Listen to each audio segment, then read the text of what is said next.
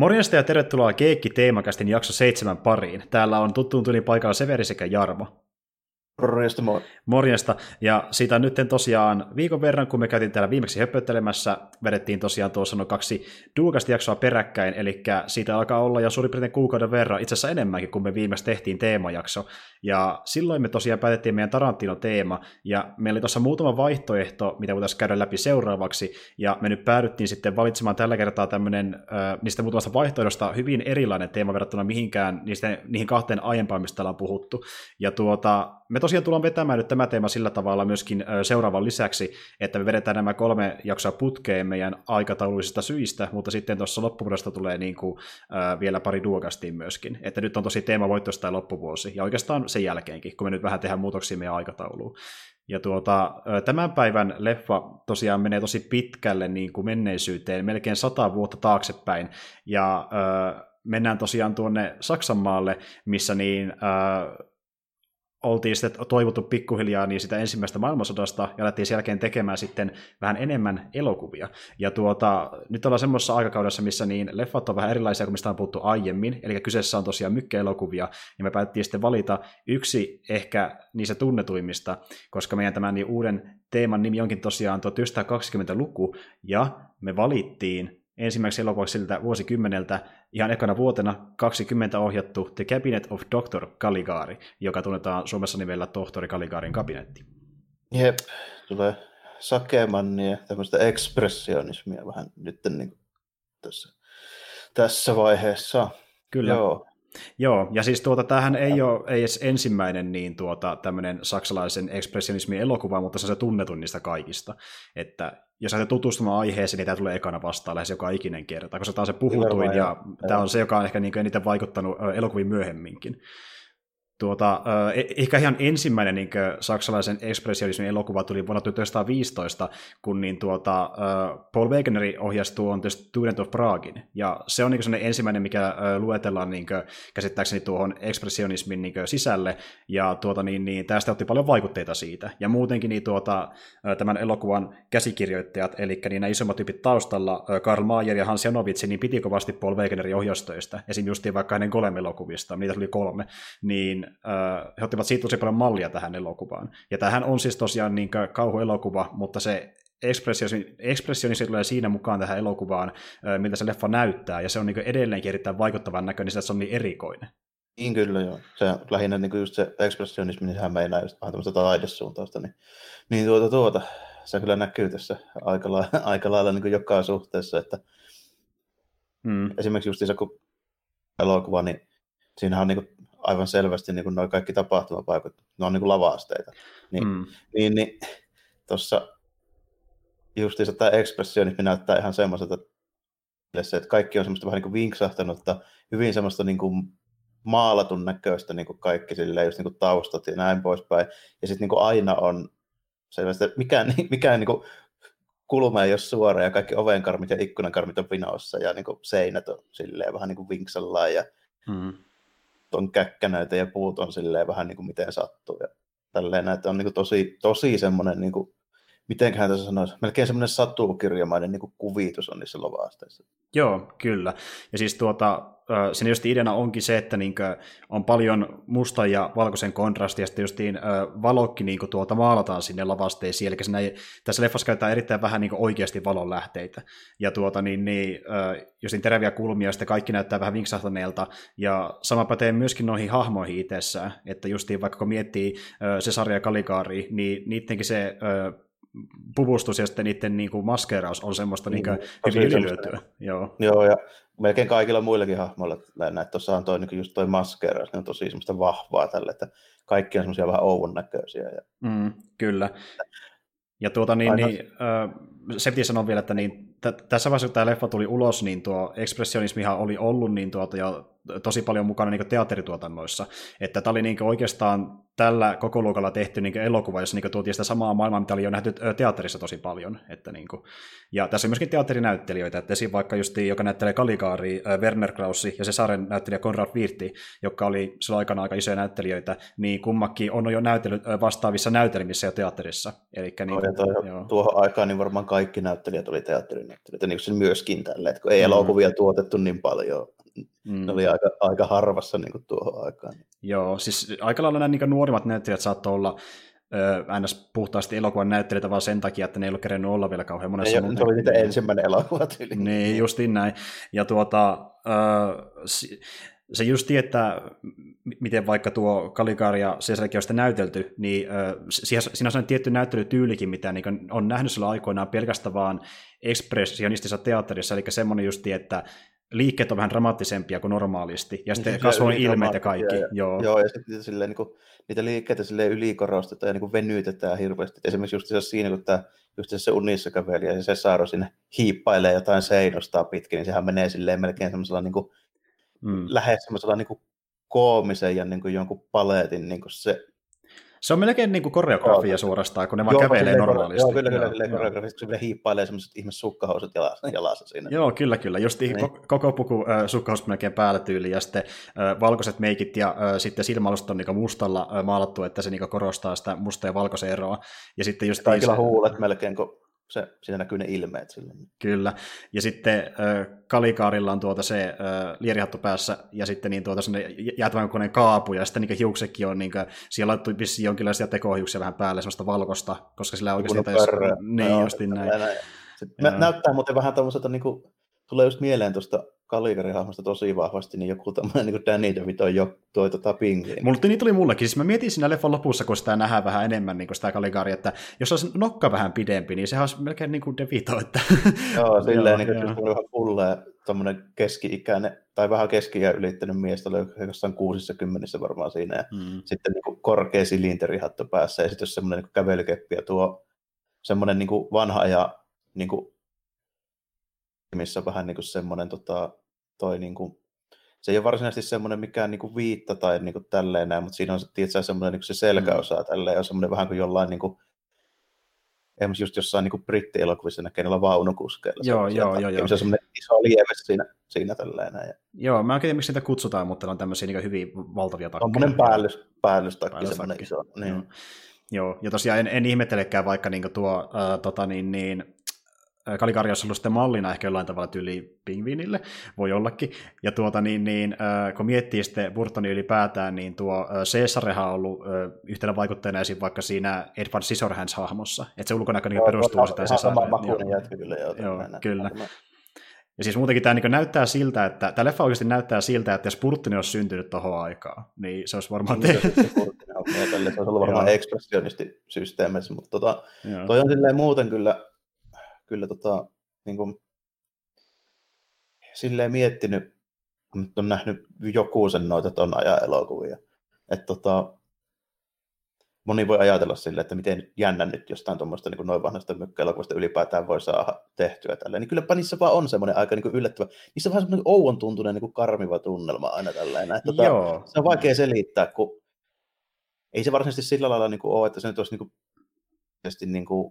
niin jännä, kun nyt voisi sanoa, että joku tämmöinen niin oikein hyvin tehty elokuva voisi olla, mutta toisaalta niissä on niin omaperäinen semmoinen niin outo se tunnelma, että siinä tulee vähän semmoinen niin vaivaantunut olo toisinaan. Siis mä niin annan paljon krediittiä noille justiin kahdelle teatterinäyttelijä, joka on pääosissa, koska niiden se yliromaattisuus niin tuntuu vielä yllättäen painostavalta. Ja toinen on se justiin, että tämmöisiä, niin kuin, on tämmöinen maailma, joka on hyvin vääristynyt ja näyttää siltä, että se ei ole niin suunniteltu ihmisten mitoille, ja se sitten edää silti ihmisiä, ja se tuntuu jotenkin, että kun ne olisi vangittu johonkin tämmöiseen niin. unimaailmaan tai vastaavaan, että se on aina silleen tehty, että se on semmoista tosi niin kuin outoa tai semmoista erikoista, niin kuin, että käytetään just jotain, tuossa tehtiin käyttää kitaraa jotain lyömäsoittia. Eli sä katsoit vissiin, oliko siinä myöskin torvia, vähän niin kuin saksofoni? Oli tälleen. Eli sä katsoit sen niin vuonna 1994 äänitetyn versio, jos oli jazz-artistia soittamassa, mutta sitähän on monta eri versiota. Mä katsoin sen, mikä on se joku Saksan elokuva-akatemia myöhemmin. No sit se on varmaan... Se oli alkuperäiset noin värit kuulemma. Niin oli tässäkin, Veikkataan sama versio kyllä, koska niin, siitä on vaan yksi versio, missä soitaan niinkö tylin pianoa, kitaraa, rumpettia, saksofonia näin. Että niinku, kaikissa muissa on enemmän sitä niinkö rokkimaisempi soundi tai sinne vähän klassisempi. Ja siitä on tehty tyli 5 tai 6 eri niinkö sävellystä niin tässä läpi vuosikymmeniä. Ja tämä oli just semmoinen, mikä oli sävelletty Saksassa 90-luvulla vuonna 1994. Mä en muista, se voi olla, että siinä oli just niin 94. Kyllä, kyllä. Ja tuostahan monta versiota muutenkin, niin, ja joku on semmoisia, missä ei ole ollenkaan vaikka noita väritettyjä ruutuja, jossa on filterit, ja sitten voi olla, että jostain puuttuu kokonaan nämä niin välitekstit. Ja siis tuo leffahan oli niin tosi pitkään huonossa kunnossa, siitä alkuperäisestä versiosta on puuttunut välitekstit kokonaan, mutta sitten ne löydettiin, ne restauroitiin ja lisättiin nyt näihin myöhempiin vaikka YouTube-versioihin, me tosiaan katsottiin kummankin tämän leffan YouTubesta, ja siellä on tästä leffasta tosi monta versioa muuten löytyy, lähes 10 varmaan. Että niin kuin... Tuossa muuten oli toki, että mä mietin heti kun mä näin ne, just ne, niin ne tekstitaulut siinä. Tämä modernin näköiset. Niin jos ajattelet, että ne on 20-luvulla, että kun 20-lukuun niin jotenkin meikäläinen, niin mä jotenkin aina liitän vähän niin semmoisen niin pikkusen niin vanhemman, semmoisen klassisemman tyyli. Niin kuin Times New Romanin tyyli ollut fonttina niin 20-luvulla tällä näin, niin kuin mikä jossain kirjoituskoneessa. Mutta tossahan oli niin ouvut semmoiset ihme käkkänät niin ne ja näytti silleen tosi modernit, ja sitten myöskin ne muodot, siinä on niin kuin alleviivakset ja semmoiset, että se on niin kuin vetästytty niin kuin nopeasti jollain. Niin kuin, joo, ne on maalilla vedetty. Joo. Tosi niin kuin, yllättävän niin kuin modernin näköiset, jos jotenkin tuntuu, että kun mä olisin oottanut jotain semmoista korua, niin kuin tekstausta siihen niin kuin tyylin tuon ajan elokuvalla. Joo, ja siis siihen haluttiinkin tuoda semmoinen ilme, että se erottuisi tosi paljon muista sen elokuvista ihan niin kuin, näyttämön osalta, näyttelijöiden osalta ja sitten justiin näiden tekstiinkin osalta, ja se haluttiin niin kuin, eritoten tehdä sen näköiseksi, että se erottuisi jenkki vastaavista elokuvista. Ja niin siinä oli 3 tyyppiä, jotka sitä suunnitteli, ja nämä oli semmoisia kaveruksia, jotka oli tehnyt niin teatteri kokoonpanoja niin sodan aikana, tämmöisiin niin sotateattereihin. Ja sitten ne niin suunnitteli tämän leffan kokonaan, ja ne jakoi sen tehtävän silleen, että esimerkiksi yksi vaikka rakensi lavasteita, yksi saattoi niin justiin tekstiä sinne kirjoitella, ja sitten yksi taisi tyyliin laittaa kankaita, ja sitten niin valoja sinne maalata taustalle, joka teki vähän niin omaa osuuttaan siellä. Toi on kyllä tosi erikoista. Mä en jotenkin oottanut, että ne olisi ollut niin modernin näköiset, mitä ne on. Joo, ja itse asiassa niin, tämä leffahan olikin pieni riski silloin aikoinaan, niin kuin voi olettaakin, kun tehdään tämmöinen vähän erikoisempi elokuva, tähän lasketaan kuitenkin niin taide-elokuvaksi, silloin aikana laskettiin. Tietenkin. Joo. Niin. Ja kun tätä meni sitten nuo käsikirjoittajat pitsaamaan sinne niin tuottajalle, eli niin kuin mainitsin aiemmin, niin Mayer ja Janowitz, niin tämä tuottaja sitten oli sitä mieltä, että mä en ole ihan varma, että niin kuin, haluuko ihmiset nähdä tämän näköistä elokuvaa, onko tämä vähän liian rohkea, ja alunperin se menikin silleen justiin, että kun nämä Mayer ja Janowitz ei ole kirjoittanut yhtään mitään elokuvaa aiemmin, niin kun ne meni sinne tuotteelle Pommerille ja sitä kertomaan, että tehdään tämmöinen, niin oli silleen, että te ette ole tehnyt mitään elokuva-alalla, menkää pois. Sitten ne sanoivat, että... Klassista siihen aikaan oli vaikea saada ylipäätään tehtyä mitään, jos ei ollut tehnyt. Se on vähän just jännä, että silloin ei tunnettu semmoista mitään independent-elokuvaa todellakaan. Niin. Ei missään nimessä. Ja tuokin justi, että ne ei ollut niin ollenkaan edes missään niin teatterihommissa tekemisissä. Ne oli vaan niin kuin... Yleensä sitä kautta varmaan olisi voinut päästä. Nimenomaan. Jos jotain kautta, niin. Jos miettii, että niin tämän leffan niin 2 päänäyttelijäkin, joka taisi olla ollut yli 1 tai 2 leffassa aiemmin, niin kuitenkin oli enemmän ollut teatterialalla, niin sieltä pääsi myöskin tähän leffaan. Mutta niin sitten kun ne sanoi, että kuuntele nyt, minkälainen tämä on, tämä juoni silleen niin pääpiirteittäin, niin se kuunteli sen kerran ja heti sen... keskustelun jälkeen se osti siihen oikeudet. Eli se totesi, että tämä on niin hyvä, että tämä voisi tuottaa. Ja No tässä on kyllä, on tietyllä tapaa sille, että niin kuin, ei pelkästään noiden tekstausfonttien puolesta, mitkä ensimmäisenä tuossa sanoin, mutta kuitenkin niin toi, tämän leffan juonihan on niin nykymittapuollakin yllättävän niin semmoinen modeli. Nykyäänhän tehdään just tämän tyylisiä juonia paljon. Niin tehdään tämmöisiä monitasoisia. Ja sitten twisti loppuu. Kyllä. Ja alkuperäisessä versiossahan niin alun niinkö pohjustusta ja sitä lopun twisteily ollenkaan, vaan tämä alkuperäinen versio oli semmoinen, missä oltiin pelkästään vaan tässä ekspressionismin maailmassa, ja siitä puuttu kokonaan niinkö se mielisairaala-aspekti. Mutta niin kuin mä sullekin puhuin aiemmin, niin siitä on ollut vähän ristiriitaisia niinkö tietoja, että niinkö miten se mielisairaala-piste tuli siihen mukaan, mutta niin se meni ilmeisesti sillä tavalla, että kun alun perin niin haluttiin Fritz Lang ohjelman tämä elokuva, mutta niin sitten hän joutui luopua siitä pestistä sen takia, että niin hän oli ohjaamassa niitä Spiders-elokuvaansa, ja siitä hän oli tämmöinen niin kaksonen seriaali sitten myöhemmin. Niin se sitä lähti sitä pois, mutta kun se tapasi tuottajat, Pommer, joka halusi nimenomaan vaan Fritz Langin sitä ohjaamaan, niin ilmeisesti Fritz Lang kuitenkin sitten kerkesi niin tutustua siihen kässäriin, ja hän olisi kuulemma niin ehdottanut sitten tämän fraamijuonin, eli juonen, eli niin se twisti ja tuo niin se kehysjuoni olisi ollut niin Fritzi heini. Joo, eli hän olisi niin sanonut, että okei, tämä leffa vaikuttaa ihan perus kauhuleffalta pelkästään. Se toki niin ei ollut mikään iso genre silloin vieläkään, mutta niin sanoi, että tämä tuntuu vähän liian niin yksinkertaiselta, niin tehdään tämmöinen uusi taso luomalla tämmöinen kehystarina siihen ympärille. Ja sitten niin ilmeisesti meni sillä tavalla, että niin Längi kertoi sen tuottajille, tuote kertoi sen ohjaajalle, ja sitten ohjaaja kertoi niin käsikirjoittajille, että olisiko tämä ihan hyvä idea. Ja käsikirjoittaja alun perin niin ei halunnut tuoda siihen mitään kuin vaan sen perus juone, missä on Cesare ja Caligari. Mutta, niin. Sarjamurhia tapahtuu ja tämmöinen vähän dekkarityy. Juuri näin, mutta sitten niin tuo vanha kunnon niin ohjaaja vakuutti sillä, että tuottaa enemmän, laitetaan sitten saa rahaa enemmän. Että niin kuin, ja, se oli loppujen kuitenkin se niin kuin, toi myyntipuhe oli se, että tälleen saadaan enemmän rahaa. Juuri näin, se oli se aina myyntipuhe siinä. En olisi uskonut kyllä, niin kuin, että tuohonkin aikaan mietittiin niin kuin noin paljon niin kuin ton kautta sitä, kun niin kuin jonkun verran pitää miettiä näitä, mutta niin kuin, tähän on vaikea suhtautua just silleen, niin kuin nykyään silleen, että tässä nyt on mietitty tuotantobudjetteja ja tuottoja ja lipputuloja ja tälleen. Totta kai ne tietysti mietti, mutta ei se ole nykyään vaikea niin kuin ajatella sen kautta niin kuin tämmöistä elokuvaa, kun nykyään jos ajattelet jotain tämmöistä niin kuin tuoton kautta ajattua elokuvaa, niin se on joku 200 miljoonaa Hollywood-elokuva, jossa on kauheat markkinoinnit ja mainonnat ja tälleen näin. Niin. Se on totta. Ja tokihan raha-arvo oli silloin vähän erilainen, mutta niin tämä leffa maksoi sen verran, että vissiin lavastet maksoi yhteensä tyyli jotain, olisiko se ollut 800 niin kuin sen ajan markka. Ja sitten niin, näyttelijät sai tyyliin jonkun 30 markkaa päivässä niin kuin, palkkaa sitä itselleen. Joo. Että, en tiedä, niin, mikä on suhteessa nykyään, mutta sen, että tuossa vaiheessa niin Sakemannella oli aika tiukasta tuon rahan kanssa, kun ne oli just hävinnyt ekaan maailmansodan ja käytännössä ihan kyykytetty täysin ne keskusvallat. Että sehän oli niin kuin ihan persaukinen maa just niin tuossa ekaan maailmansodan jälkeen, mikä itse sitten niin kuin osaltaan mahdollisesti justiinsa aatunpoikien valtaantuloon, kun Saksalla meni taloudellisesti niin huonosti, ja ne toimii nykyään, että populistia on helppo päästä valtaan, kun taloustilanne on huono. Niin, se onnistui just silloin vähän samalla keinoin. Joo, juurikin näin. Ja varmaan oli niinku rahnat aika vähissä tehdä minkäännäköisiä elokuvia. Joo, ehdottomasti. Ja se studio, joka sitten tämän leffan teki, Decla-Bioscop, niin, ja alun perin ihan pelkästään sama Decla-nimellä kulkenut, niin silläkin oli tiettyjä taloudellisia ongelmia, ja mä en tiedä, oliko se niinkö suurimmassa mittakaavassa sen takia, että niinkö Saksassa olisi esiin tuhottu sodan-aikaa vaikka joitakin sähköntuotantolaitoksia, vai että oli kyllä vaan sitten niin vähän varaa hommata valaistusta, mutta niin esimerkiksi sen takia tuo tuottaja Pommeri oli sitä mieltä, että niin tämä leffa oli ihan hyvä idea, koska niin siinä niin justiin valot ja varjot maalataan sinne lavasteisiin, joten säästään siinä sähkökustannuksissa. Niillä ei ollut tosiaan varaa niin moneen heittimeen edes, että niin olisi mahdollista tuoda niitä siihen leffaan kauhean monta. Niin, ja yli 20-luvulla niin kuinka paljon ylipäätään oli mitään sähkövaloja. Niin, se on ihan totta. Se oli iso juttu silloin. Että niinku, ja sitten niitä käyttiin kuitenkin erittäin paljon elokuvissa, mikä oli superkallista. Niin, sitten tämä oli niinku aikamoinen semmoinen niinku markan kuvat silmässä kiiloa ja mietittiin, että tähän kyllä menee paljon rahaa.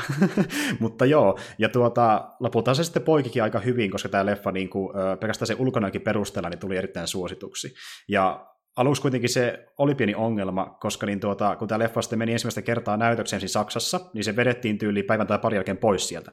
Se ei tainnut paljon mitään, niin kuin, vissiin tyyliin kukaan käynyt sitä katsomassa ollenkaan. Mä myös mietin, että oliko tämä silloin aikoinaan suosittu elokuva vai ei? No siitä on vähän ristiriitaisia tietoja, mutta niin se meni alun perin sillä tavalla, että niin tätä leffaa markkinoitiin sillä, että niin semmoisia taglineja laitettiin tyyliin ympäri, olisiko se ollut tyyliin Berliiniin tai mikä kaupunki nyt olikaan, ja sitten niin, niissä luki pelkästään, että you must become Caligari niin saksaksi, eikä mitään leffan nimeä, ei mitään niin kuin, julkaisupäivää yhtään. Raadimarkkinointia 20-luvulta. Kyllä, kyllä. Ja sitten just niin kuin se oli vaan se lause, eikä mitään kontestia siihen, että mitä tässä edes markkinoidaan, onko tämä teatterina tai onko tämä elokuva vai mikä tämä edes on, niin porukka ei edes tiennyt, että mihin se voi yhdistää. Niin kun se leffa tuli ulos, niin moni ei edes tajunnut, että se tulee ulos, koska sitä ei markkinoitu niin sen leffan nimellä tai sillä niin ilmisellä vaan niin. Juuri näin. Niin sitten se otettiin tosiaan pois teatterissa, mihin se meni ensimmäisen kerran, luotiin uusi markkinointi, missä oli ilmeisesti sitten niin mukana myöskin oikeasti niin koko leffan nimi, ehkä se tagline mukana siellä ja myöskin julkaisupäivä, niin sitten porukka meni katsomaan se. Ja sitten se oli niin niin, iso suosiossa. Niin. Juuri näin, juuri näin. Ja se taisi tapahtua ihan sen niin leffan julkaisuvuoden jälkeen tai sitä seuraavana vuonna, niin kun tämä leffa meni esiin vaikka sitten tuonne Ranskaan asti, niin tätä leffa taisi tehdä ennätyksen, jota ei ole ehkä vieläkään rikottu. Sitä näytettiin yhdessä parisilaisessa teatterissa 7 vuotta putkeen aktiivisesti. Että se on aika kovaa kyllä, jos on niin 7 vuotta putkeen. Joo, eli niin lähdetään siitä, että leffotaan pois teattereista, ja sitten se niin pyörii noinkaan jossain yhdessä teatterissa, niin aikamoinen niin kääntötemppu. Ne oli aika yllättävä käänne kyllä, joo. Joo, ja tässä näkee, että markkinointi kannattaa, että niin joo, hyväkin leffa saattaa jäädä niin näkemättä.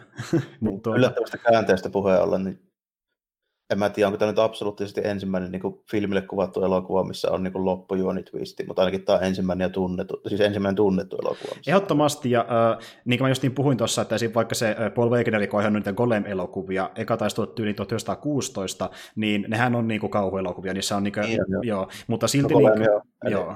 Israelilainen tämmöinen, niin kuin, miksi sitä voisi sanoa, tämmöinen niin kuin, tuosta keramiikkaa tälleen näin. Niin kuin, joo. Eli tämmöinen, ei se nyt ole vahaa, kun se on mitä emme. Savea? Savea. Joo, niin saviinukke animoi ja tappamaan tyyppejä on niin se golemi idea. Kyllä, juurikin näin. Ja sitähän kyllä näyteltiin justiin ihan niin kuin, siinä oli tyyli sellainen niin saveen näköinen puku laitettu sen päälle. Niin, joo. Ja se alkuperä taitaa olla just Israelista, että se on jotain kappala hommaa mun mielestä. Joo, jotain semmoista, ja sitten se tuli myöhemmin justiin näiden, oliko se nyt juutalaisten suojelus, joo. Ja sehän justiin tuolla Prahassa niin alun perin NS syntyi, ja siitä on myöskin ollut olemassa sitten niin jonkinlaisia NS-asiakirjoja, että mihin se on vaikkapa jätetty se golemi niin vaha hahmo, ja sen on pitänyt kulma olla jossain ullakolla, mutta sitä ei koskaan löydy siltä oikeasti, että johonkin taruntaan vaan perustuisi tietenkin. Mutta eli tämä Wegenerin kaveri, joka ohjasi nämä leffat, myöskin näytteli golemia niissä, ja ne on niin kuin ihan selvästi kauhuleffoja, mutta siinä on vaan semmoinen pieni juttu, että niin ne 3 leffaa, mikä tehtiin, 2 ekaa on kadonnut. Niitä ei nähdä niin tyli mistään. Ne on ehkä korkeintaan niin museossa huonokuntoisia. Niin, niitä ei ole olemassakaan enää. Juuri näin. Mutta sitten se 3. leffa, mikä tehtiin, joka on niin prequeli, se mennään ajassa taaksepäin, niin se julkaistiin 20-luvulla, mutta se taidettiin julkaista muistaakseni niin tämän Caligarin jälkeen. Ja sen takia, koska niitä 2 ei ole olemassa, ja 3 on tullut tyliin Caligarin jälkeen tai niihin aikoihin, niin Caligaria pidetään yhtenä ensimmäisenä kauhuelokuvaan, koska se on sentään niin nähtävissä edes tällä hetkellä. Niin, se on mahdollista nähdä. Joo. Mutta joo, joo, silleen hauskasti, joo. Spoiler alertti, niin tämä twistihan siis on semmoinen näin, mikä se on yllättävän moderni, että kun siinä tyyppi aluksi niin istuu vaan niin penkillä näimmälle miehelle niin aiemmista tapahtumista, et muuten usko tällä enää minkälaisen homma kävi tuossa vuosi pari sitten. Niin, se alkaa niin selittää sitä Caligaria, että se tulee tämmöinen niin direktööri, joka kiertää just niin kuin tapahtumia ja tälleen näin, niin tulee just tämmöisen unissa kävelijän kanssa sinne tälleen esiintymään, ja sitten se alkaa tappaa tyyppejä niin silleen sen unissa kävelijän avulla, niin se lopun twistihan on siis se, että se tyyppi, joka sitä kertoo, niin se on itse asiassa mielisairaalassa, ja se kuvittelee ne kaikki hahmot sieltä mielisairaalasta niihin niin tapahtumiin. Ja sitten se on niin itse oikeasti se kahjotyyppi, että se Caligari on se mielisairaalan niin johtaja. Mutta tässä tulee vielä semmoinen tuplatwisti, koska sehän niin selvittää sen, että se mielisairaalan niin johtaja olisi tämä niin se Caligari, kun se pakenee sinne tälleen. Mutta sitten se menee niin vielä uudestaan toisinpäin. Niin, juurikin näin. Eli niin oikeasti niin kuin, hän kuvitteli sitten ihan kaiken vaan ympärille, ja me nähdään just niitä tuttuja hahmoja, esim. Vaikka Cesare oli vaan yksi niin sen Milisarran potilaista. Se vaimo oli kanssa yksi potilas siellä. Niin, joka luuli olevansa kuningatar, ja niin, sitten se oli hyvä justiin, se loppu oli niin traaginen, ja sitten mun mielestä se oli jotenkin niin mahtava semmoinen, niin kuin, tavallaan semmoinen, että niin kuin, pudotan teidän niin kuin, odotukset lopusta vähän niin kuin alas, mutta tavallaan se toimi sen takia, että Cesare oli se tyyppi, joka on niin kuin, ollut se murhaaja tässä. Ei se kyllä paljon murhannut, mutta niin kuin, se murhaustyyli yhden tyyppi pelkästään, mutta kuitenkin. Ja sitten lopussa niin päähamo tämä Francis menee kertomaan sille, että tai yhdelle niin sen se puhuukin alun perin Olsenille, että niin tämä Cesare nyt saattaa tappaa sut ja se saattaa kertoa sulle, että milloin sä kuolet. Niin, että älä missään nimessä me kysymään siltä mitään tällä enää. Niin. Sitten se vaan siinä jotain kukkaa selittelee, että niin kuin, kaikki on ihan toisin. Se on se pointti, että se unissa käveli, että sillä on jotain maagisia kykyjä, että se niin kuin pystyy ennustamaan tulevaisuuteen. Se on se Caligari, se myyntipuhe sillä hahmolle siellä, kun se esittelee se ihmeensä siellä, kun se sieltä ruumisarkosta tulee se tyyppi. Sitten pihalle. Juurikin näin. Riikkiso esitystä. Ehdottomasti. Ja loppujen lopuksi sitten vähän niin kuin paljastuukin, että se Caligari-hahmokin on vaan semmoinen, johon tämä meidän Francis on törmännyt sitten niin kuin ilmeisesti jostain kirjasta, mitä hän on lukenut. Ja kuvitellut, että se on niin kuin aito hahmo. Se on niin joku 1700-luvun tämmöinen italialainen niin kuin tarina. Tällainen. Jep, mystikko. Ja tuo Caligari-nimihän tulee alun perin vaan jostain random tyliin romaanista, mitä tuo Mayer on sitten lukenut. Ja sitten siellä on ollut vissi joku tylin poliisi tai vasta, joka nimi on Caligari. Ja se on sitä keksinyt sitten se, että joo, Caligari. Kaupunki Italiassa.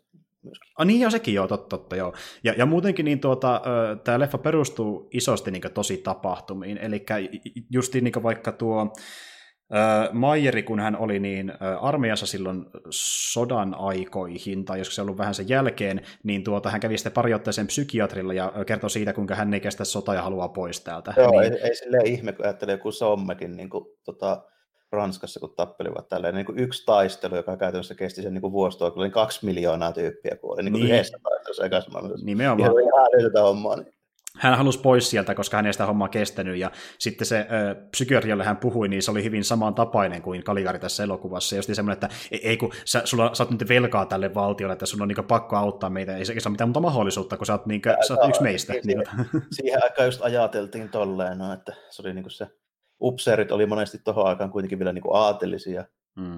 Kaikki niinku sör jotakin ja saksalaiset jotakin vaan, ties mitä tälle, kun Preussi oli vielä siihen aikaan, ei ollut vielä just natsihommia. Niin, joo.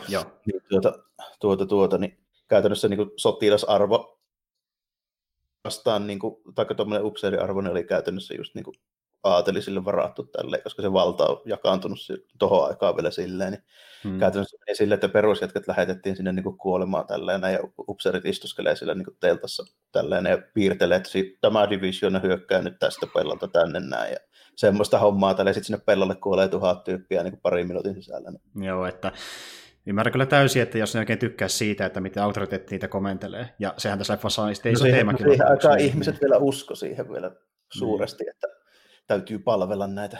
Eihän se niin kuin nykyaikana toimisi enää. Kukaan hullu niin lähettöön.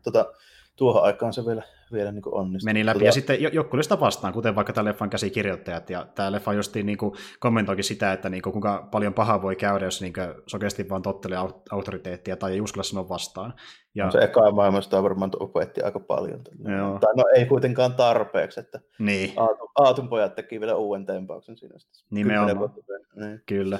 Mutta joo, niin, kun mä puhuin siitä, että mihin tämä leffa perustuu osittain, niin tuo toinen kirjoittaja, eli Janowitz, niin sitten sai inspiraation siihen Cesare-hahmoon siitä, että niin hän oli joskus, oliko se tyyli jossain markkinoiden niin kuin, ympäristössä kävely, ja sitten hän oli tosiaan huomannut yhden niin kuin, miestyypin siellä niin, kadun laidassa, ja sitten hän oli niin kuin, kertonut, että se on jättänyt hyvin epäilyttävältä kaverilta, ja oliko tyyli mennyt yksi päivä, niin oli kuulunut, että niin joku nainen oli murhattu siinä lähistöllä. Hän käveli siellä sitten myöhemmin uudestaan pari päivän päästä, ja sama mies näkyy siellä samassa kohdassa, missä niin tapahtunut murhankin. Niin se epäili, että jaa, onkohan tuo murhaaja, ja sitten se perustui niin Cesaren hahmon vähän niin siihen tyyppiin, joka se sattuu näkemään, ja epäili, että se on murhaa, eikö se oli siinä samalla paikalla. Mut jotakin niin kuin miettiä tällä, että täytyy joku sopiva niin kuin epäilyttävän näköinen tyyppi, niin siinä kyllä nyt on epäilyttävän näköinen tyyppi. Ehdottomasti. Ja sitten että tässä ylipäätään se varsinainen murhaaja sitten niin kuin on tai joka suorittaa sen murhan, on tuommoinen unissakävelijä, niin siihen saatiin idea siitä, että nämä kävi sitten just niin tämmöisessä kiertävässä niin kuin, sirkustapahtumassa, ja siellä yksi tyyppi, joka oli sitten hypnotisoinut toisen, ja sitten niin kuin, määrännyt sen tyyliin vastaankin kysymyksiin tai vastaavaa. Niistä siitä, niin siihen nyt inspiraatio. Joo. Et niin kuin eri jutuista. Joo, tunnettu homma toi unissakävelijä määrääminen niin kuin murhaamaan tyyppejä, että onko se tyyli vähän joku samalla niin kuin toi Kolemikin, että tuleeko se jostain. En just tiennyt sitä. En tiedä sitten, joo, tosiaan. Ja just niin ton niin kuin rissi oikein, kun ne kävi siellä huvipuistossa, niin sen jälkeen ne sitten totesi, että voitaisiin tehdä tämmöinen niin käsikirjoitus, koska ne koki, että tämä se on, että tämmöistä meillä on nähty vielä, että tämmöinen niin uniskävelijä on murhaaja, niin tehdään semmoinen. Ja siitä se lähti sitten alun perin. Mutta joo, Toi on silleen jännä, kun nyt kuulee noita niin kuin jälkikäteen tällä, että mitä siinä tuotannossa on niin kuin ajateltu ja niin kuin näin poispäin. Niin että loppujen lopuksi ne syyt, miten on niin kuin päädytty näihin ratkaisuihin, että millainen tämä elokuva on, niin kuin järkevämmät ja loogisemmat, mitä voisi niin kuin kuvitella, kun katsoo tätä elokuvaa. Joo, ja siis just mäkin alun perin kuvittelin, että tämä koko homma olisi ollut niin kuin täysin näiden käsikirjoittajien hengen tuote, mutta niin sitten just niin tuokin, että lopulta siellä oli sitten ollut niin kuin toinen tekijä taustalla, Lang ja tuottajat yhdessä niin kuin suunnittelemassa oikeastaan sen elokuvan, niin jos jotain twistiä, niin oli ihan mielenkiintoinen, että se ei ollut edes niin kuin näiden käsikirjoittajien alunperäinen idea, että niin kuin ne olisivat sitä paljon simppelimmää alun perin. Ja sitten tuokin oli aika jännä, että vanha kun on Fritsi, sieltä löytyy niinku tostakin tällä, että kaikki niinku noin Fritzillä on niin, joo. Niin. Ja oikeasti puhuttiinkin aiemmin sitä sun kanssa, kuinka Fritsi on niinku se melkein isoin tyyppi, kun puhutaan noista noin 100 vuotta sitten tehdyistä saksalaisista elokuvista, ja siellä taas Fritsi jotenkin on mukana meiningissä. Kaikki on Fritz Langin tekemiä. Kyllä. Loppujen lopuksi. Niin vähintään sanotaanko näin, että se leffan paras puoli on ehkä ollut Fritsin idea. Mutta joo, kuitenkin tuo ulkonäkö oli täysin niinku näiden käsikirjoittajien idea, että ne halusivat tehdä sitä tommosen niinku, tuon näköisen, koska he miettivät, että sen pitää just erottua näistä jenkkileffoista. Ja kun tämä leffa meni sitten jenkkeihin, niin siellähän just moni katsoja ei tykännyt tästä sen takia, että se niinku oli liian erikoisen näköinen. Joo. Mutta isoin syy, miksi tämä haukuttiin, oli oikeastaan vaan niinku se suhtautuminen saksalaisiin. Eli koettiin, että tämä on saksalainen, ja pelkästään sen takia niinku puhuttiin. Juuri näin. Pelkästään sen takia puhuttiin tai lähdettiin kesken kaiken näytöksestä, koska niin ei voi suosia saksalaisia elokuvia. Ja tuotteet oli samaa mieltä, ei ottanut sitä edes näytöksiin niin suurimpaan osaan teatterista, koska saksalainen leffa, niin se torjuttiin. Et se meni yli vain pariin teatteria alun perin niin kuin jenkeissä. Mutta joo, ei silleen mitenkään yllättävää, kun miettii, että mikä se suhtautuminen oli sitä. Pari vuotta sitten oli vähän toisen näköistä. Niin joo, mutta tässä niinku, nyt niinku jälkikäteen, että mitä tuo elokuva niinku näytti, ja sitten niinku tietysti jälkikäteen tälleen, niinku, näitä tämmöisiä yksityiskohtia, mitä nyt tässä on just puhuttu, niin sellainen niin käsitys tästä niin leffasta, että miten tämä on niin käsikirjoitettu ja ohjattu. Ja tälleen mä ottaisin tämän niin paljon taiteellisempana ja tämmöisenä niin kuin erikoisempana tavallaan tuotantona, mutta loppujen lopuksi tämä on kuitenkin niin kuin, sit ihan niin kuin mietitty tälleen niin loogisesti, ja tässä on niin tuotantoyhtiöt ja ajateltu niin rahaa ja markkinointia ja tälleen. Kyllä. Et ja niin, ei missään määrin kyllä tule niin läpi niin silleen nykyajan katsella. Niin. Ei, ja se tuntuu just siltä, että on tehty minimibudjetilla ehkä parin tyypin, yli 2 tai 3 kanssa maksimissa, mutta lopulta on ollut tosi monta tyyppiä taustalla. Tietenkin joo. Pitää tietysti ajatella sitä, että tuohon aikaan elokuvien tekeminen on paljon vaikeampaa kuin nykyään. Montako elokuvakameraa oli edes niin kuin Saksassa tuohon aikaan? Mä veikkaan, että ne voi laskea tyylin 2 käden sormilla tällä. Niin, nimenomaan, että niin kuin, siellä jaettiin tosi paljon niitä välineitä, ja tässäkin vissiin käytetty samaa kameraa koko sen tuotannon ajan. Mutta kuitenkin sentään, vaikka olisikin ollut sama kamera käytössä, niin leffa sentään kuvattiin vähän erikoista kulmistakin välillä, ja oli pakkokin, koska lavastet oli niin eriskummalliset, että ei voinut edes kuvata niin täysin perinteistä tai elokuvaa ylipäätään. Ja se on senkin kerrottu, joo. Haavassa niin kuin monestikaan. Tälle se on niin kuin tarkoituksella silleen. Mä huomasin sen heti siinä alussa, että kaikki jakkarat on älyttömän korkeita. Joo, kyllä. Ja sitten alun perin niitä ei pitänytkään olla, mutta sitten koettiin, että se vähän niin kuin, tavallaan kirjaimellisesti nostaa niin sen tyypin arvovaltaa, jossa jakkarakin on korkeampia. Mä just niin kuin mietin, että oliko siinä niin kuin tarkoituksella se, että niin kuin, mitä vaikutusvaltaisempi tyyppi, niin se korkeammalla jakkaralla. Kyllä. Se oli juuri se idea siinä taustalla. Ja se oli se kaupungin toi mikäli kassahoitaja, tämmöinen pankkiiri, niin se istui kaikista korkeammalla jakkaralla. Ja sitten ne peruspoliisit, niin ne oli sitten pikkusen matalammalla. Ja... Jep, joo, se oli siinä nimenomaan ideana. Ja niin, sitten siinä pyritään kuvaamaan myöskin niin kuin sen kansan niin kuin olotilaa myöskin niillä eri lavasteilla. Ja moni on sitä vähän niin kuin miettinytkin, että vaikka se, että kun mennään sinne huvipuistoon, ja se, että siellä niin kaikki esim. Laitteet ja nämä teltat ja muutkin on vähän vinksalla näin, niin kuvasi tavallaan sitä, että tämä koko niin kuin yhteiskuntakin on vinksalla, että niin. Ja sitten on se vähän niin kommentaario siihen, että kun siihen aikaan tosiaan niin Saksassa niin ihmiset ei voinut kovin hyvin henkisesti, kun pelättiin, että voi tulla sota ihan pian taas uudelleen, tai sitten tietysti rahat jää kesken, kun kaikki menee siihen niin sotakorvauksia ja näin, niin kuvastaako se sitä fiilistä, mutta niin, sitä kulmaa ei välttämättä haluttu niin käsirteen toimesta niin suoraan hakea, että se ainoa viesti, mitä ne tavallaan halusi sinne tuoda jollain tavalla, oli just niin se, että niin, täällä on auktoriteetti, se on perseestä, ja se oli niin sen elokuva isoin viesti, että ei kannata niin oikeasti uskoa. Tuli loppujen lopuksi. Tuossa silleen näin niin jälkikäteen mietittynä kuitenkin niin kokonaisuutena tämä, että kun tämä nyt on niin vanha elokuva ja mykkäelokuva, niin tämä pitää keskittyä silleen niin vähän toisella lailla, koska tässä pitää lukea. Nimenomaan. Tässä on just semmoinen, että tämä tulee, jos tämän niin aikoo katsoa, niin tähän niin pakko silloin keskittyä, mikä just niin se... parantaa tämän niin kuin elokuvan niin kuin mahiksia, että tästä niin kuin tulee kiinnostava, koska jos tässä olisi vaikka puhuttua dialogia tyyliin, niin kuin, silleen, no saksaksihan se tietysti olisi, mutta kuitenkin tämä on kuitenkin niin kuin vanha elokuva, ja tässä ei nyt voi sanoa, että tämä on varsinaisesti ole mitenkään vauhdikas. Ei, sanotaan, että sen ajan elokuvaksi niin leikkaukselta on yllättävänkin vauhdikas, mutta niin on niin kuin muuten, ei tämä mikään Fast and Furious on. Ei, missään nimessä, ei. Niin tavallaan, että se että on mykkäelokuva, että tämä pakottaa niin kuin keskittymään, niin se auttaa tavallaan niin kuin katsomaan tämän elokuvan silleen, niin kuin, ja ehkä vähän niin kuin arvostaa sitä, koska sitten sä huomaat niin kuin enemmän sitä kaikkea yksityiskohtia. Ja tälleen, että se vähän niin kuin, se hyödyttää itse asiassa tätä elokuvaa niin kuin loppujen lopuksi, että tässä ei ole niin kuin mitään. Joo. Ja kyseessä on kuitenkin elokuva, ja se versio, mikä me katsottiin, niin kesti tunti, 14 minuuttia joitain sekunteja, ja tämä leffa jaettu tosiaan 6 aktiin, ja sitten niin kuin, nekin kestää yli maksimissaan jonkun semmoisen, sanotaanko ehkä 10-20 minuuttia. Vartinpätkiä, joo. Että niin kuin, tavallaan sun täytyy myöskin pysyä siinä hereillä, että mitä tapahtuu missäkin actissä, kun ne saattaa ihan yhtäkkiä sitten loppuakin. Mutta niin ne yleensä on leikattu silleen tosi kekseliästi. Niin justiin vaikka, oliko se tyyliin toka-acti, mikä justiin loppuu suoraan siihen, kun niin tuo Cesare nostamassa puukon ylös ja lyömälässä sillä, niin heti acti loppuu siihen. Että tässä on niin tosi hyvää editointia mun mielestä. Tämä on vähän niin kuin teatteri tai teatteriesitys tai sitten tommoinen niin kuin kirjoittaisi jotain jännitysromaania. Niin sekin juuri näin. Vähän niin kuin lukisi kirjan lukuja tai sitten tulisi väliaika ja kohta näytös jatkuu. Että sillä se tuntuu justiin. Ja tässä pyrittiin hakemaan just sitä, että tämä näyttää niin teatteriesitystä, joka on vaan satuttu kuvaamaan elokuvaksi. Ja se on tosiaan semmoinen. Eli tässä oli myös siitä aika harvinainen elokuva, tai vähän erilainen elokuva sen aikaisiin verrattuna, että kun silloin lähestulkoon jokainen elokuva kuvattiin suurimmilta osin ulkotiloissa. Kokonaan lavaa. Kokonaan, joo. Ja se oli, tämä niin synnyttikin oikeastaan semmoisen aallon, että tämän leffan myötä alettiin kuvaamaan enemmän elokuvia studioissa, kun huomattiin, että jos panostaa lavasteisiin, leffa voi olla hyvän näköinen myöskin studiossa. Ja niin kun miettii vaikka, miten nykyään elokuvia tehdään, niin nykyään se oikeastaan meneekin silleen, että tehdään koko ajan enemmän studioissa CGI-vuoksi, mutta silloin just niin piti sitten yrittää oikeasti niin panostaa siihen, että saada kaikki näyttämään käsityöllä hyvältä.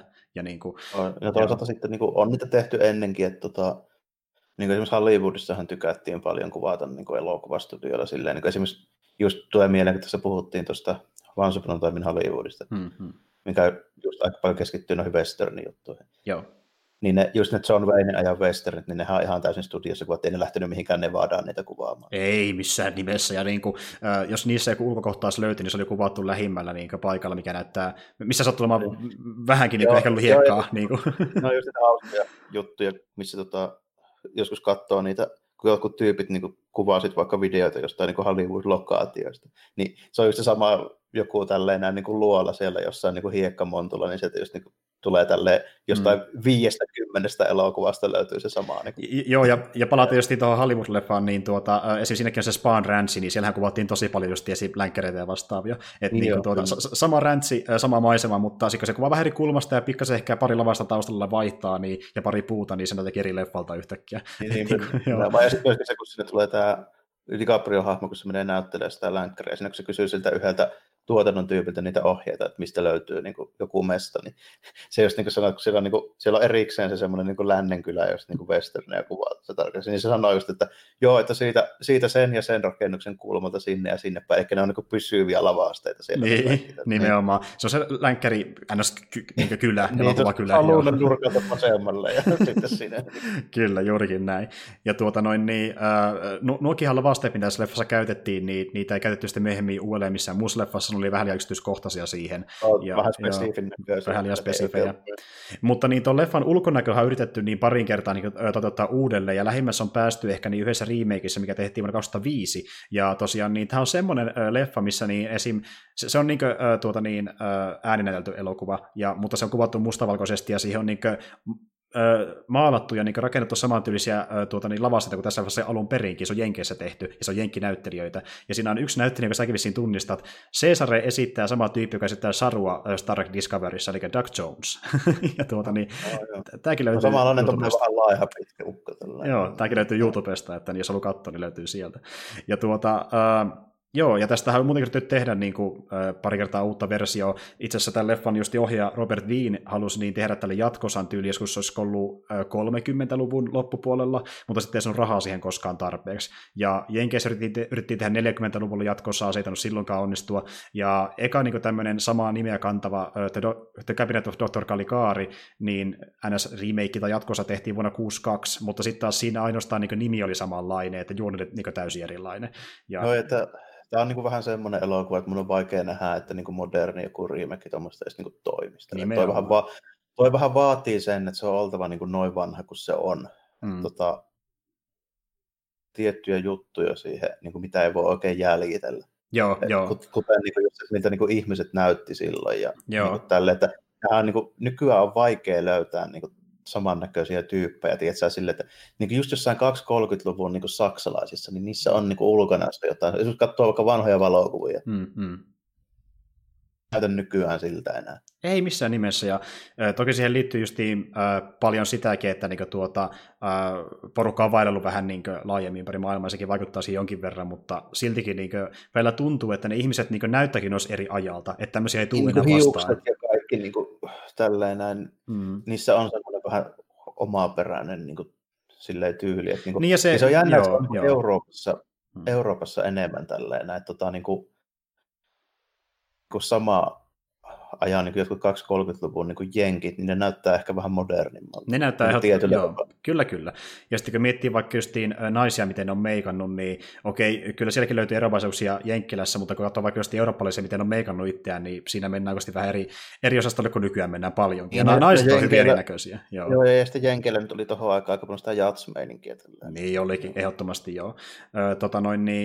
Joo, ja siis kun miettii noita jatkoisia, niin mäkin olisin silleen miettimään, että kuka kaipaa esiin vaikka niin vuonna 1989 ohjattua jatkosaa, jossa on Caligarin lapsenlapsi.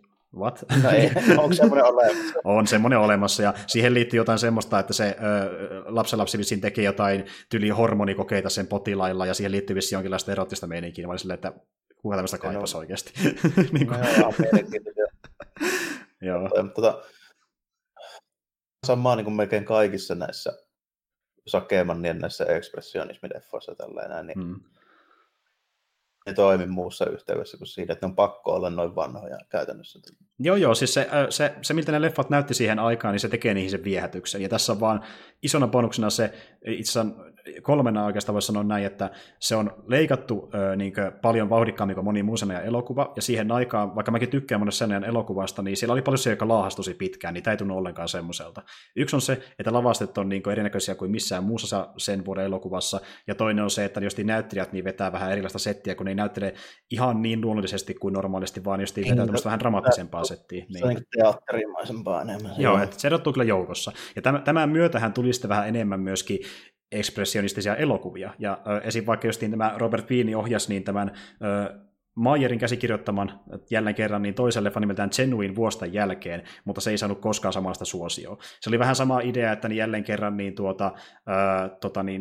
tässä on tämmöinen pahis hahmo, tällä kertaa Yli Papitar, naishahmo, joka viettelee pari miestä ja saa heidät murhaamaan ja yrittää saada he murhaamaan itsensäkin, mutta sitten kun siinä ei ollut ihan samalla skaalla tehty noita ekspressionistisia lavasteita, näyttelijät ei näytellyt ihan samalla tavalla kuin tässä leffassa, niin se ei koskaan noussut yhtä tunnetuksi, ja siis tyyli kukaan ei puhu melkein ikinä Genuinesta. Että vi nyrtti ratsastaa tavallaan tämän mainella heti, kun tämä tuli kuuluisaksi, että tehdäänpä samantyylinen elokuva, se ei koskaan mennä se toinen elokuva ollenkaan. Että.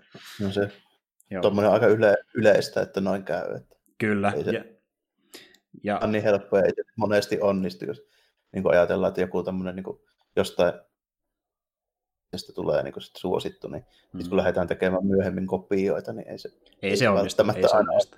Joo. Ja just niin sekin, että varmaan osittain siihen, että Viini epäonnistui tuon jälkeen, että se aika monessakin elokuvassa, ja takastaan pidetään se ainoana hittinä, se ei tehnyt kertaakaan oikeastaan muita suosittuja elokuvia tämän jälkeen, niin sitten jos tietysti tehdä sen jatko-osan, niin se ei saanut koskaan rahaa siihen, koska ei uskottu, että hän pystyy enää siihen, ja kun porukkaa kaikkoni pois, niin lopulta hän oli sitä yksin tekemässä, ilmeisesti ei ollut enää mukana edes käsikirjoittajia, ei ollut samoja vissiin lavastetyyppejäkään, vaan hän olisi yksin tehnyt sen jatko-osan, niin kukaan olisi lähtenyt mukaan siihen, niin sitä ei tapahtunut ikinä silloin. Joo. Vanhaan aikaan se elokuvien tekeminen oli niin vaikeaa ja kallista, että siihen tarvii aina jonkun tommosen ison rahoitteen käytännössä silloin. Joo. Ei paljon kännykäkameralla kuvailtu siihen aikaan. Ei missään nimessä. Ja mutta siis joo, ja tämähän on kuitenkin tosi paljon antanut vaikutteita muille elokuville, niin kuin puhuttiin Burtonista, ja yksi on semmoinen, että yksi erittäin iso genre on ottanut tästä tosi paljon vaikutteita siinä, että miten tarina etenee ja miten käytetään valaistusta ja musta ja valkoista, eli noir-genre, eli rikosgenre, jossa etsivä, niin se on alun perin tosi paljon vaikuttaa juuri Caligarista, kyllä. Jos tästä karsii ne tommoset erikoiset elementit pois, niin tämähän periaatteessa on vähän tommoinen varhainen dekkari. Se on käytännössä joo, eli niin sanottu murhamysteeri, jossa vaan sitten mennään ehkä pikkusen sinne slasher-suuntaan ja pikkasen enemmän siihen thriller-suuntaan, mutta siltikin dekkarivivahteita kyllä näkyy jo tässä erittäin paljon monessa asiassa. Aika paljon on niitä tyyppejä, jotka yrittää vaan selvittää sen murhaa, ja sitten välillä käy vaan poliisit käy kuulustelemassa. Nimenomaan. Sitten ne pidätäänkin yhden tyypin, joka nyt ei ollut siis loppujen lopuksi murhaaja. Nimenomaan. Ja sitähän tämä leffankin pääosin koko ajan melkein, mutta sitten se loppu justiin muuttaa sen melkein jopa päälaelleen täysin. Täysin. Kyllä. Mutta joo, eli noirit on ottanut tosi paljon tästä vaikutteita, noir-elokuvat, ja sitten kyllä tämä muutenkin on joidenkin leffoja, joka on tehty vaikka 10 vuotta myöhemmin, niin se justiin valaistukseen ja näyttelyyn vaikuttanut monella tavalla. Esimerkiksi justiin vaikka myöhemmin Langikin on ottanut pikkasen vaikutteita vaikka M-elokuvansa siitä, että miten se on valaistunut niin tästä elokuvasta. Joo, kyllä mulle tulee yksi Fritz-elokuva aika suoraan meille, varsinkin noista lava-asteista tietysti. Joo, voi kuulla, ehdottomasti. Ja ja sitten silloin kun tämä leffa tuli ulos, niin moni saksalainen kriitikko piti tätä jo vähän tavallaan niin sanottu menneen ajan tuotteena, koska ekspressionismin muussa viihteessä ja taiteessa oli kannut pikkulia hiipua, ja oli tulossa vähän uusia suuntauksia, niin ne sanoi, että tämä on vähän myöhässä jo tavallaan siitä suunnasta. Maalaukset ja tolleen varmaan. Niitä ei enää tullut niin paljon, mutta lopulta tämä leffa oli niin saakelin suosittu, että se piti ekspressionismin hengissä elokuvissa oli 10 vuotta, nimittäin viimeisimmät ekspressionismin elokuvat tehtiin 40-luvun alussa natsien toimesta, ja niin kauan se sitten eli siellä, yli 10 vuotta, melkein 20 vuotta. Reilu, joo, 15 vuotta. No itse asiassa yli 20 vuotta, joo kyllä. Mm. Joo, ja siis itse asiassa ne varsinaiset viihde elokuvat, joka tehtiin ennen natseja, loppui joskus yli 30-luvun lopulla, mutta sitten kun natsit pääsivät valtaan, niin nehän sai tehdä mitä huvittiin, ne teki sitten pari siellä vielä omana aikanaan. Se oli varmaan tämmöistä vähän propagandasävyytteistä. Uskon. Samalla lailla ne on tehnyt muuallakin niitä.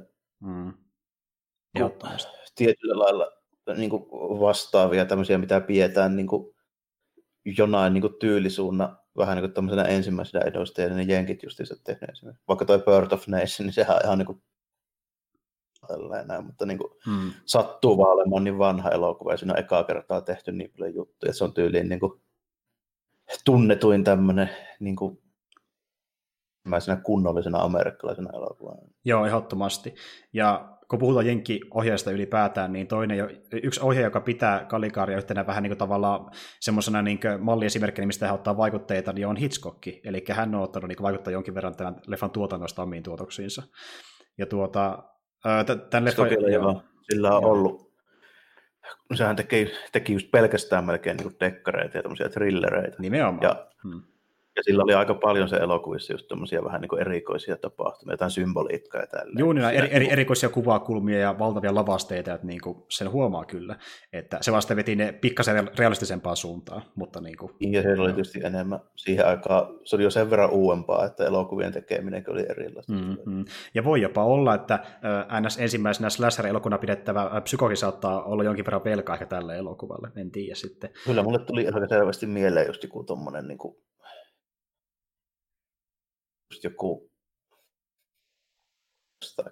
joku tämän tyylinen tyyppi, niin kuin vaan tuossa vähän vanhemmassa kontekstissa, että ihan selvästi niin kuin tommoinen, niin kuin semisti tommoinen yliluonnollinen murha, eihän se nyt niin kuin oli itsellään. Ehdottomasti joo. Ja siis Caligari näkee niin kuin nykyään vaikka missä, että näkee just vaikka musiikkivideoissa ja sitten siitä puhutaan erittäin paljon, että niin kuin, tämä on tosi hyvin kestänyt aikaa ja se on aika uskomatonta, kun miettii elokuvaa, joka on 99 vuotta vanha ja täyttää tosiaan kohta 100 vuotta, että edelleen toimii ihan hemmetin hyvin. Että, joo, se on kyllä jännä.